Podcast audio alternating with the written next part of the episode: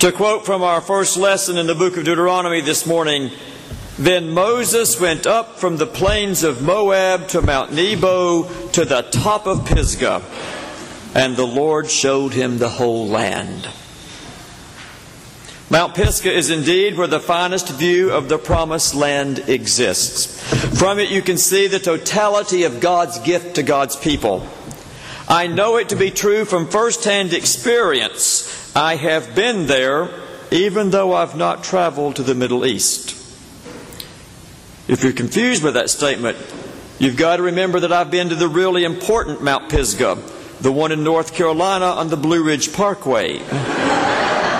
For over 400 miles, the Blue Ridge Parkway travels like an undulating snake across the mountaintops of western North Carolina and southwestern Virginia.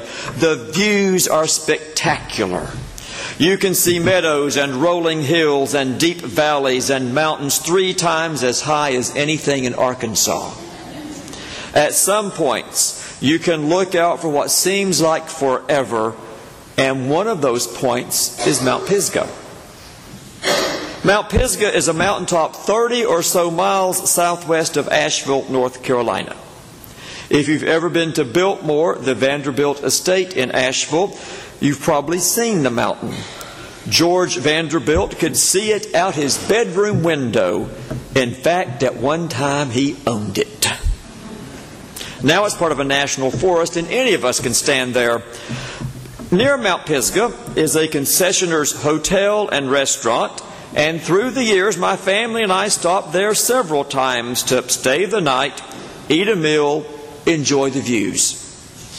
In some ways, we looked at those mountains that we saw around us as our real home, the place we wanted to be if home could be anywhere we chose. It was our promised land. I like to say jokingly that the Mount Pisgah mentioned in the Bible as the place where Moses looked out over the promised land that he was never to enter was named after the one in North Carolina, not the other way around. After all, the one in North Carolina is taller, it's covered in beautiful vegetation all year round, and it sits in a perpetually temperate climate. Anything else is simply a copy, a wannabe mountaintop experience. But there's a deeper connection between those two places. A connection that plays into our own struggle for coming to grips with where we are in our lives and who we hope to be and how we want to live and where we want to live. Both Mount Pisgahs are part of the story of what it means to be a people who ultimately recognize that life is ultimately about pilgrimage. In today's lesson from Deuteronomy, we see an elderly Moses who has led his people from Egypt and through the wilderness. He gets a chance to climb the hills to see the promised land. But his earthly destiny is not to settle there. He will not settle into a comfortable old age.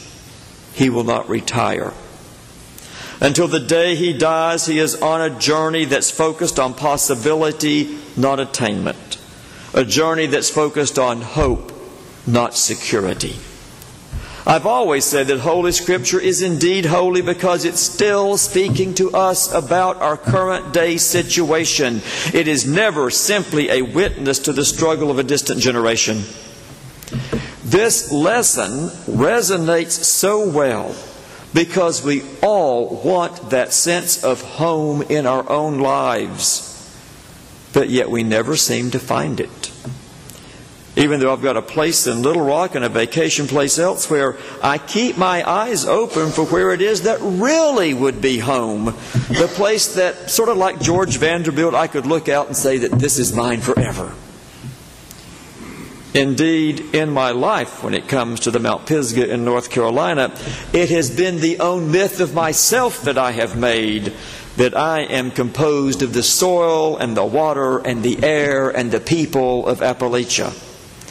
And home there keeps calling in one way or another. When traveling, I'm always looking for the best view, the perfect vista where I might retire and truly settle in. Thus, those visits that my family and I made to the Blue Ridge Mountains and the Great Smokies. We were hunting our own promised land, just the way everyone in this room does in one of a different thousand ways. But the truth of the matter is that I am not going to find it. I am never going to be there in this life.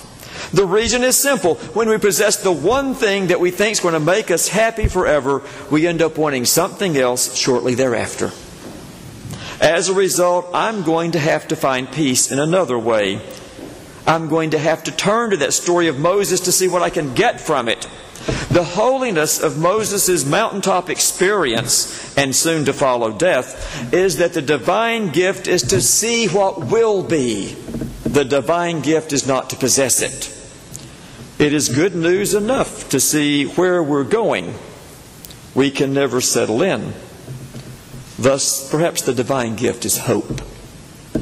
It's what's kept the Christian church alive and relevant in each generation for the past 2,000 years.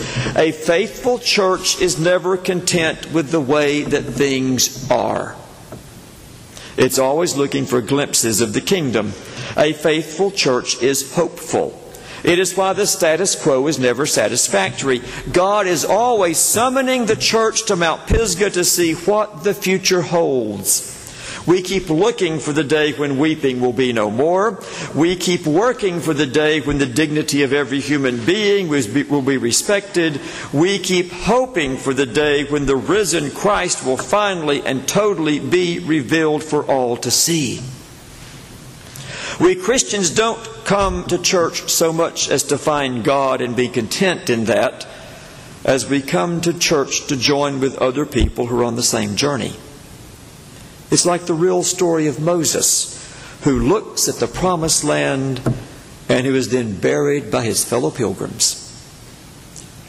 To emphasize the fact that the journey must continue, Deuteronomy reminds us that no one even knows where Moses is buried because to know it would cause too many people to stop at the tomb of the great prophet, as if that were the end of the journey. And we know from the story of Jesus that the tomb is not where we stop. There will always be some new place to go in order to find life, some new way to encounter the risen Christ. Yeah, even though I yearn for a place to call home and settle down permanently and feel comfortable, God's going to assure me that the journey in which I find myself is going to be good enough. That's the story of Moses today. It's our good news. It's the good news of hope. In fact, it remains simultaneously good news and challenge. It's our good news in that it reminds us that our own journeys are just like the journey of Moses, the person mentioned in Holy Scripture as the prophet for whom there is no equal. It's our challenge in that it always reminds us that we will have a vision in front of us as to where the community is to be headed. Self satisfaction is never an option for the church.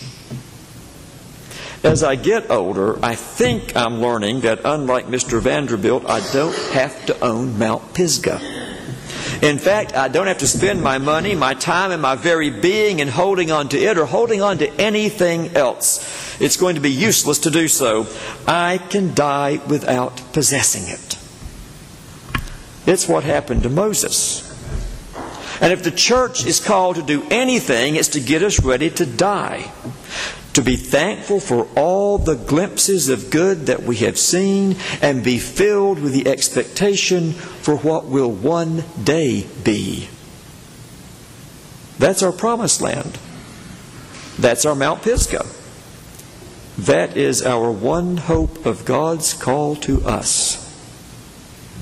Amen.